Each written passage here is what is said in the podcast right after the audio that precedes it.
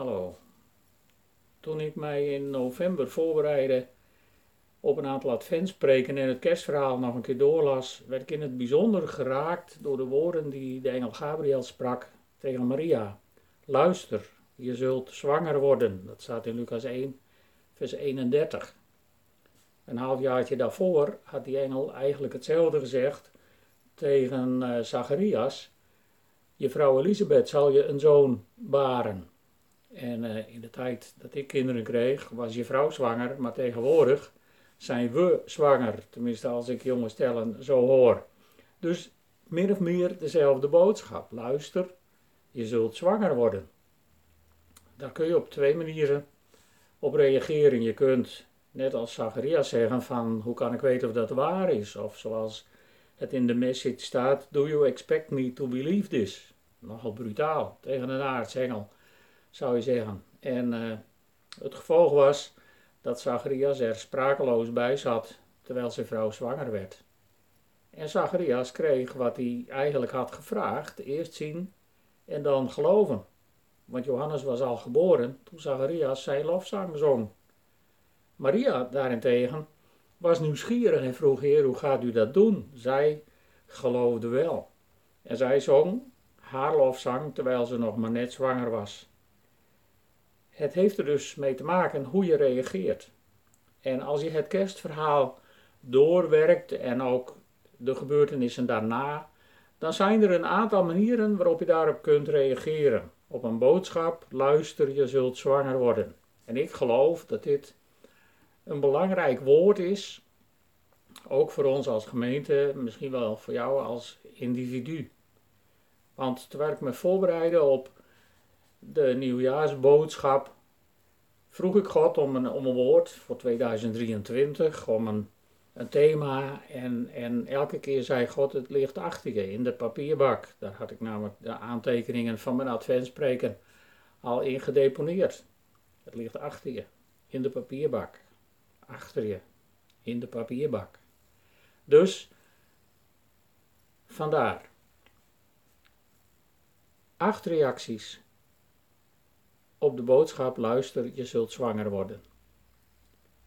De eerste is Zacharias, die heb ik al gehad. Zacharias was een priester, hij was een opgeleide theoloog, omdat hij uit het priesterschap komt, voorbereid op het priesterschap, en hij had eigenlijk de woorden van de engel Gabriel bijna kunnen herleiden uit de profeten.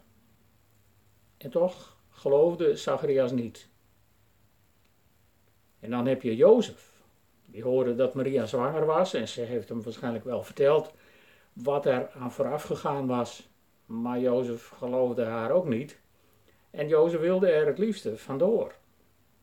Misschien is dat je neiging op de vraag, luister, je zult zwanger worden. Je kunt ook reageren zoals de schriftgeleerden die dat tijdens het hele leven van Jezus en daarna hebben gedaan.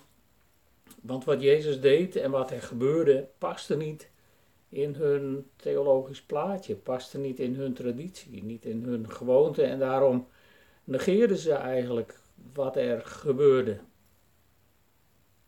En je kunt ook reageren zoals Herodes. Herodes raakte als het ware in paniek. En ging om zich heen slaan en liet om te beginnen de kinderen in Bethlehem vermoorden.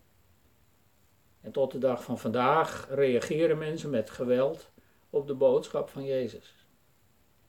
Want Herodes was bang voor zijn positie. Maar weet je, God is niet uit op jouw positie. God is alleen maar uit op jouw leven om je daar een heel nieuw leven voor in de plaats te geven. Maar je kunt ook positiever reageren. Je kunt ook reageren zoals de herders. Zij lieten hun schapen even in de steek, gingen op zoek naar het kindje Jezus. Ze vonden hem, ze aanbaden hem en ze getuigden van wat ze hadden beleefd. Je kunt ook reageren zoals de occult belaste heidenen die in de sterren meenden iets gezien te hebben en een wereldreis maakten om Jezus te bezoeken. Zij zijn naar huis gegaan en hebben waarschijnlijk iets christelijks geïntegreerd in hun dagelijkse praktijken, in de cultuur waar zij vandaan kwamen. Ook dat zie je vandaag de dag nog steeds gebeuren.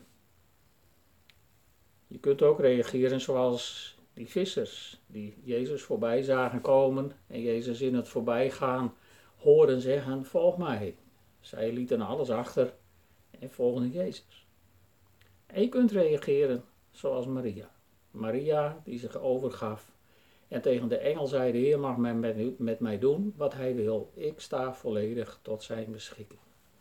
En mijn vraag aan jou is, aan ons als gemeente, aan ons als individuen. Als God tegen je zegt, luister, je zult zwanger worden. Hoe gaan wij dan reageren? Durf je te zeggen tegen God, ik sta volledig tot uw beschikking. En ik, uh, ik heb zondag geen briefjes op de stoelen gelegd met de vraag om dat even in te vullen, want daarvoor is het volgens mij te belangrijk. Daarom neem ik deze preek, omdat die zondag niet is opgenomen, nog een keer op. Met het advies van luister er af en toe eens naar, kijk er eens naar. Bid God eens om op je hart te leggen wat, wat je mag verwachten van God. Want dat is de vraag waar het om gaat. Luister, je zult zwanger worden. Durf je in tweeduizend drieëntwintig iets moois, iets bijzonders van God te verwachten? Dat hoeft niet altijd iets nieuws te zijn. In een van de adventspreken die ik hield in een gemeente kwam iemand naar me toe en zei, waarom moet God altijd wat nieuws doen? En, en, en daar heb ik over nagedacht. En weet je, God hoeft helemaal niet iets nieuws te doen. Iets ouds is ook prima. Lammen die gaan lopen, blinden die gaan zien, doden die worden opgewekt. Het is prima. God mag oude dingen herhalen die we kennen uit het woord. Waar het mij om gaat is, durven we nog verwachting te hebben? En verwachting is iets anders dan goede voornemens. We hebben allemaal misschien wel nagedacht, of niet, nou vast niet allemaal, maar sommigen hebben nagedacht over goede voornemens. En, en, en weet je, twee januari is de nationale sterfdag van goede voornemens. Dat duurt maar even. Je hebt misschien ook wel verlangens op je hart, van wat je graag van God zou willen. Maar waar het mij om gaat is, durf je de geest een verwachting in jouw hart te laten leggen? Durf je zwanger te worden van verwachting in het jaar dat voor je ligt? Denk daar eens over na. En als je een verwachting op je hart krijgt, schrijf het op, leg het in je Bijbel, bid er af en toe eens voor. En uh, dan kunnen we misschien volgend jaar op één januari met elkaar delen wat God voor bijzondere dingen heeft gedaan in jouw en mijn leven. Ik wens je daarbij heel veel zegen.